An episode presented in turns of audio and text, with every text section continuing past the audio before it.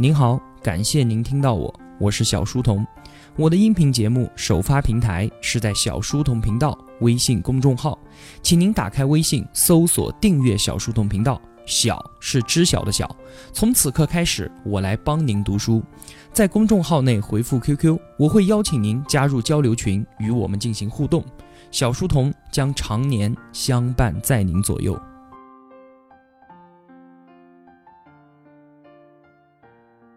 从今天开始啊，我们一起来看吴晓波的《腾讯传》。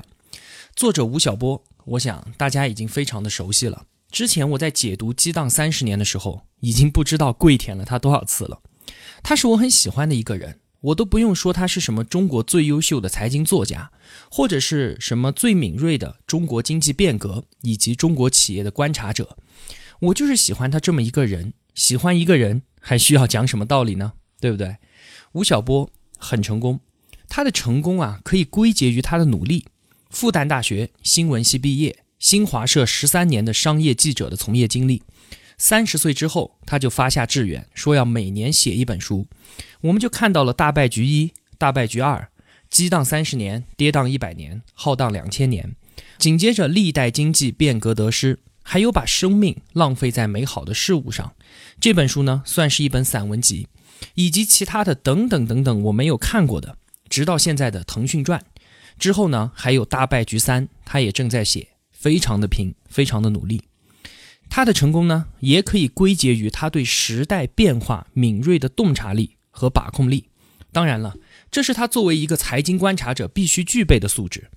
他从写书到写报纸，到写杂志专栏，再到开设他自己的新媒体，制作视频节目，再到去年拥抱知识付费的浪潮，开设收费音频专栏，每天听见吴晓波，你会发现啊，他一直都在随风而动。随处都可以看到他的影子。作为一个财经作家，你见过谁有他这么大的曝光量吗？应该没有吧。他的成功也可以归结于他天赋异禀，他聪明，或者说他有强大的时间管理的能力，所以他可以同时做那么多的事儿。我们随便看看啊，他的工作量到底有多大？他都在做些什么事情？首先，各类大部头的写作任务，而且每本书出来都是家喻户晓的畅销书，对吧？其次，每个星期呢，录制吴晓波频道的视频节目，针对商业世界中的各类事件发表他自己的观点。再其次，运营自己的新媒体。虽然说啊，公众号肯定不是他自己打理的，但是公众号里面的很多爆款文章确实是他亲笔写的，像是去日本买只马桶盖，对不对？一五年出的爆款文章，当年啊，三天可以有四百多万的阅读量，形成了病毒式的传播。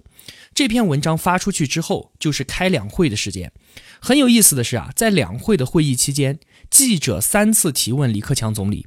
说您是怎么看大家都跑去日本买马桶盖的这件事情的，是吧？所以啊，对于吴晓波来说，什么公众号十万加、百万加的文章，那些都是小事情，毛毛雨。另外呢，还有每天付费专辑的语音，每天就六七分钟的样子，就算文案不用他自己写。但是录音还是要他亲力亲为吧，还有大量的国内企业的调研和行业市场的分析的工作，中央领导都要直接向他询问国家产业发展的问题，都要听听他的意见。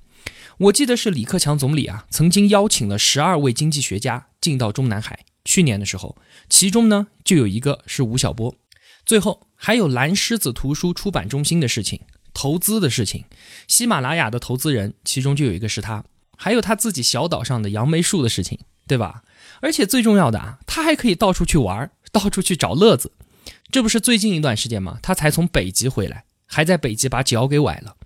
这些零零种种的事情啊，都是我们一眼能够看到的，他正在做的。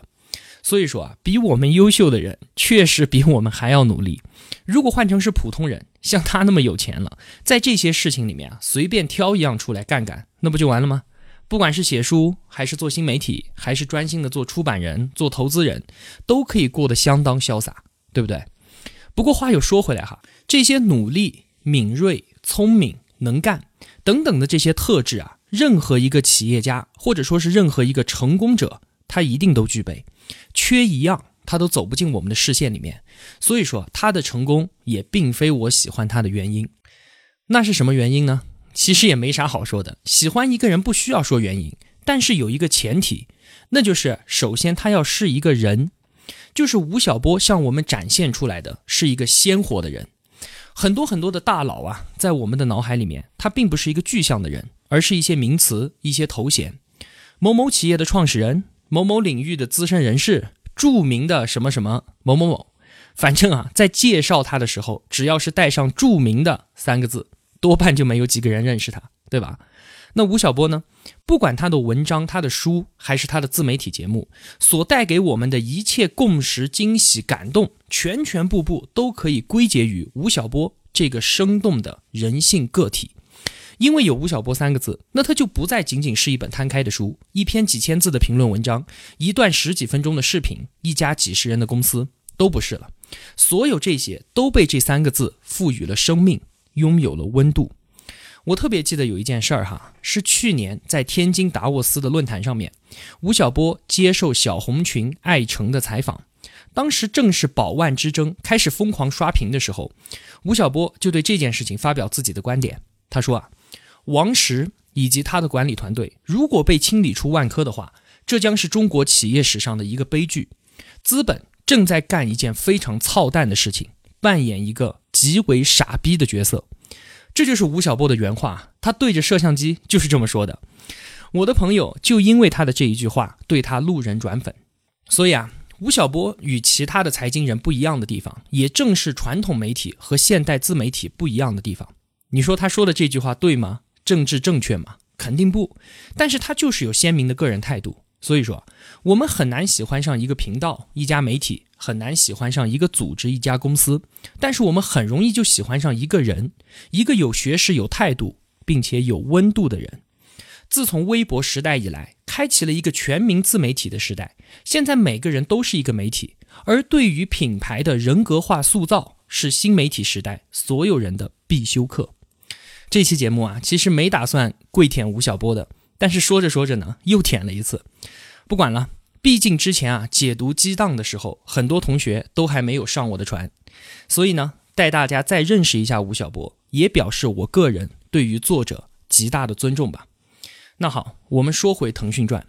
通过这本书，我们详细的了解腾讯这一家目前中国最大的互联网公司，那个是肯定的。但是除此之外呢，这本书对于我个人而言啊，有两个比较大的意义。第一个就是通过它来追忆我自己的少年时代，寻找自己的青春记忆。我的 Q 零有十五年，那一只围着红色围巾、怕冷的胖企鹅呀，对于我们整个八零后的这一代人来讲，毫不夸张的可以说是集体的回忆。我们的娱乐生活跟腾讯的很多产品都深度的镶嵌在了一起，这也就让我们亲眼的见证了腾讯是如何一步一步的变成今天的企鹅帝国的。回想从前啊，用 QQ 和小女生聊天，装扮自己的 QQ 秀，互踩空间，都只是希望引起心目中的那个人的在意。我们成群结队的去网吧里面玩电脑游戏，在游戏世界里面啊，我第一次感觉到，原来自己可以拥有这么多的成就和荣誉。在当时看来，互联网只不过就是一个虚幻的世界罢了，无论是其中的人或者是事物，都是如此的虚无缥缈。但是呢，一旦有了真实的情感被置于其中的时候，它也就变得不再虚无了。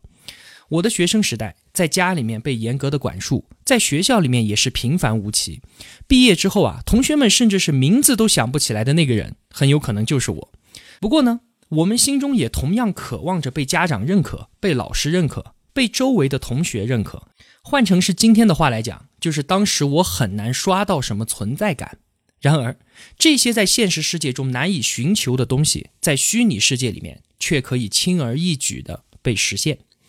每个人对于自己走过的青春，总有着神圣般的痴迷。所以，当看《腾讯传》的时候，跟随吴晓波回忆那些我曾经深度使用并且为之着迷的产品故事的时候，我瞬间就被拉回到了过去，极其强烈的代入感。每一个产品或者是事件当中，都夹杂着自己当年的影子和记忆，不知不觉中会感慨啊，原来我们是参与到了这样的一个时代啊，以至于我在看书的时候，总是不断的问自己，这个到底是腾讯传呢，还是我自己的青春传呢？曾经记忆中那个面容模糊的自己，现在就站在时间河流的彼岸，变得格外的清晰起来。你好啊，少年，你能想到十多年后的自己会是现在的模样吗？我想您应该能够明白我内心有怎样的澎湃了吧？追忆青春，这便是腾讯传对我而言的第一个意义。那第二个意义是什么呢？第二个意义是通过腾讯这一扇大门，开启的是整个中国互联网行业发展史的宏大世界。在书里面，腾讯它是被精心雕琢的主菜，但是它必然是被放到互联网行业这一张拥挤的八仙桌之上。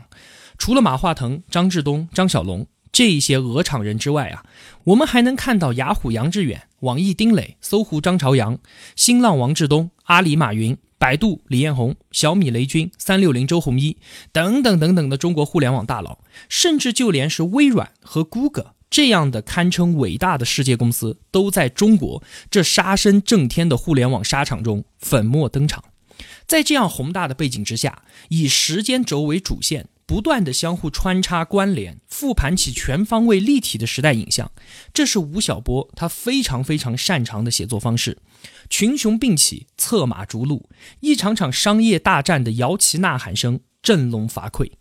当我们热血澎湃又屏气凝神地站在一旁观看的时候，我们也不难发现，如今盘踞在互联网行业的庞大公司，在某些方面已经拥有了比拟政权的巨大力量。轻易碾压、摧毁着曾经一切的坚硬。只说与我们每个人都息息相关的哈，从新浪门户网站到度娘，到微博，到朋友圈，到今日头条，它已经彻底的改变了我们接收信息的方式。我已经很多很多年没有买过杂志跟报纸了。从支付宝到微信支付，再到去年红极一时的互联网金融的井喷，彻底改变了我们的金融生活的方式。在阿里的大本营杭州。你到菜市场去买菜啊，都是用手机支付的。我也不记得确切的从哪一天开始，我出门逛街、吃饭、看电影已经不再带钱包了。再从淘宝到美团到携程到滴滴，再到前段时间的某一天，我起床发现满大街的共享单车。我们接受服务和生活出行方式被彻底改变的同时，就连偷单车的小偷的饭碗都被砸掉了。如果您现在啊看电影还去现场排队买票，还带着一脸被风干的鼻涕站在路边招手等车，如果上街买个东西还带着撑破皮包的现金，吃个饭啊也不知道去上网订一张优惠券，喘着粗气跑遍所有的商场，只是为了一件衣服便宜二十块钱的话，那么不得不说，您已经和这个时代没有什么关系了。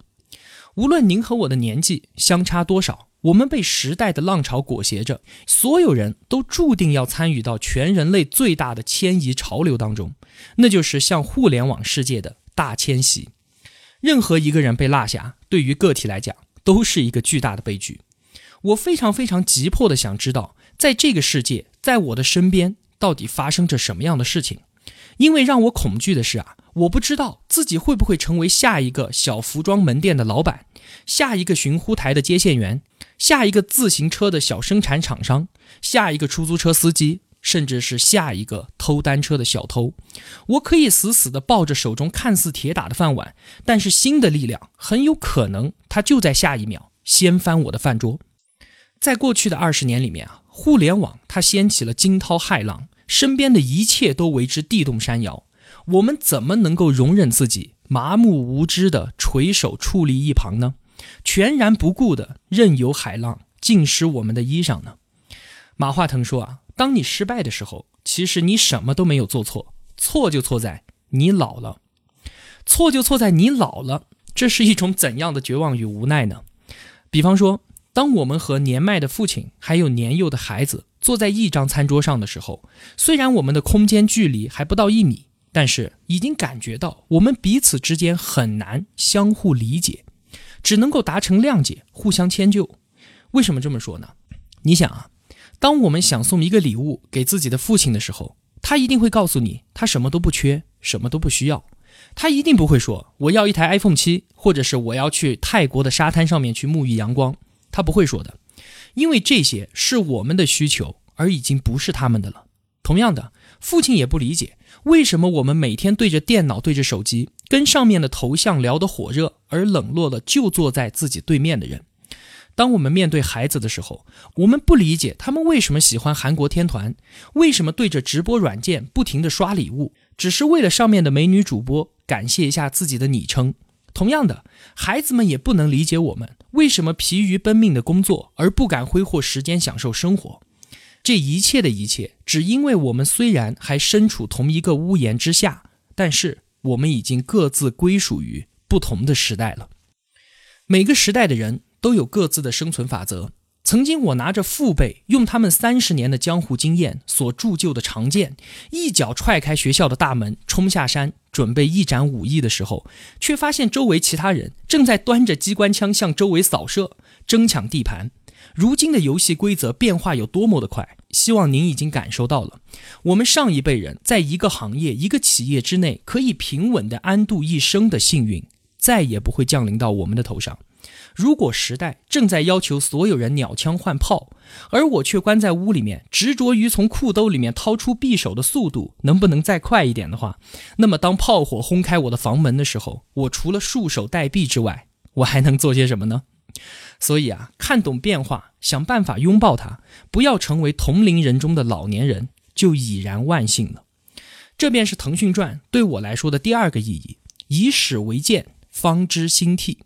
回顾过去的二十年，中国互联网世界风起云涌，无数的人奋勇跳下，搏击风浪。有人能够站在海浪之巅，迎接众人的敬仰；更有人被卷入了无底深渊，海水残酷地抹去了他们的名字。我们站在岸上啊，就像看电视剧一样的看着他们沉浮的时候，我觉得最好还是趁早抓一个游泳圈套在脖子上吧。难说下一刻，互联网的巨浪就会淹没我们脚下的土地。我们都将漂在水上，好吧。再回到腾讯传本身，为什么会有这本书呢？话说啊，在二零一零年十一月的时候，腾讯和周鸿祎执掌的三六零刚刚打完了那一场著名的三 Q 大战。这场战争啊，可谓是中国互联网史上最为惨烈的一场商业大战。我们在后面的节目也会详细的说。结果呢，腾讯虽然在战后打赢了所有的官司。但是整个社会舆论却是完完全全一边倒的在支持三六零，直到现在啊，我们在网上看到任何关于腾讯的新闻，你去翻他的评论，里面绝对是一片又一片的谩骂之声，指责腾讯的山寨、坑钱、垄断、拒绝开放，甚至是与整个世界为敌。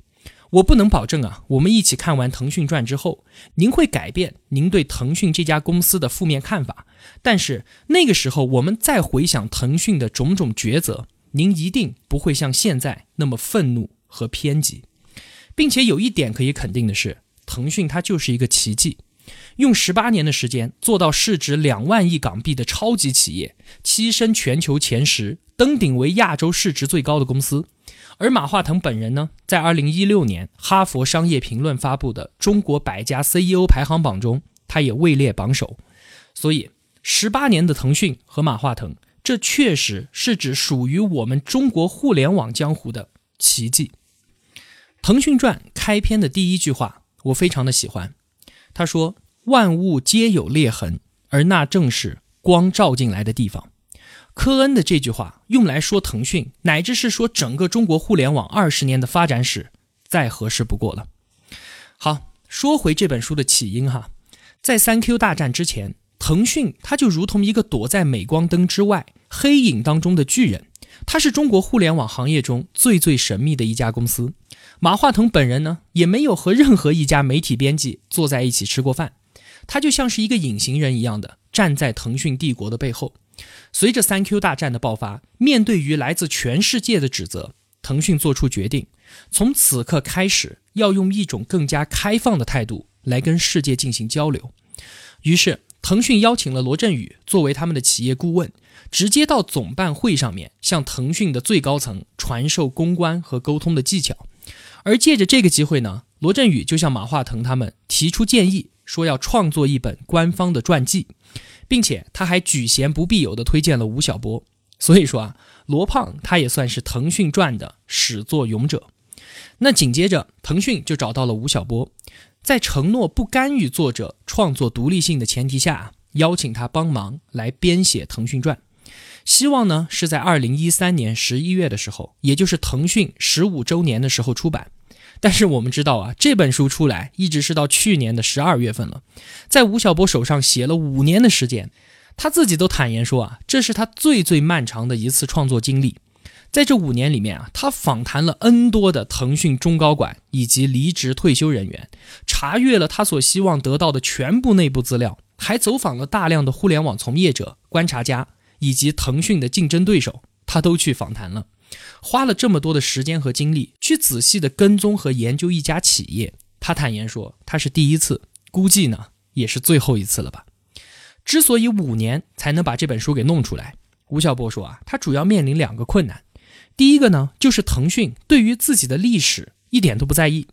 什么原始资料啊几乎都没有，无论是文字、照片还是影像，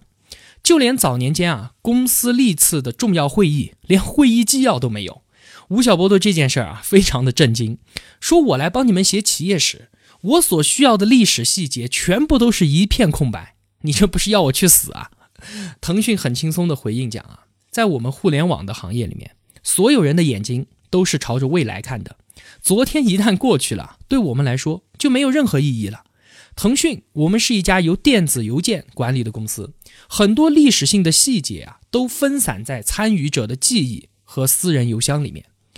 书里面要写 QQ 邮箱的时候啊，吴晓波就去找当时 QQ 邮箱的负责人张小龙。张小龙说：“关于邮箱的问题啊，我和马化腾有一千多封的来往邮件，你要不要都看看啊？”所以啊，这样一来，吴晓波的材料收集就变得极其的艰难。这是第一个问题。第二个问题呢，是吴晓波一一年接受这个委托的时候，三 Q 大战刚刚的结束，腾讯被千夫所指，移动互联网的时代正在开启。新浪微博当时是如日中天，腾讯微博根本就不是他的对手，微信呢也才刚刚上线，所以在这个时间点上啊，腾讯的未来具有巨大的不确定性。马化腾事后也心有一丝忌惮的回忆说：“如果微信不是在我们手上，我们估计已经死掉了。”而就在腾讯传写作的这五年期间，腾讯的市值暴涨了五倍，在二零一六年九月的时候达到了两万亿港币的市值。所以啊，吴晓波眼前的腾讯是历史没有被固化住的，当下时刻都在迅速成长的，未来具有巨大不确定性的，并且和传统制造企业完全截然不同的庞大生物。所以啊，吴晓波在前言里面写下了这么一句话：“谁能定格一座正在喷发的火山？”好了，那么后面的这一段时间里面啊，我们就一起通过腾讯传。来追忆我们的青春，回看中国互联网世界的血色艳丽，感知身处时代的更迭变化。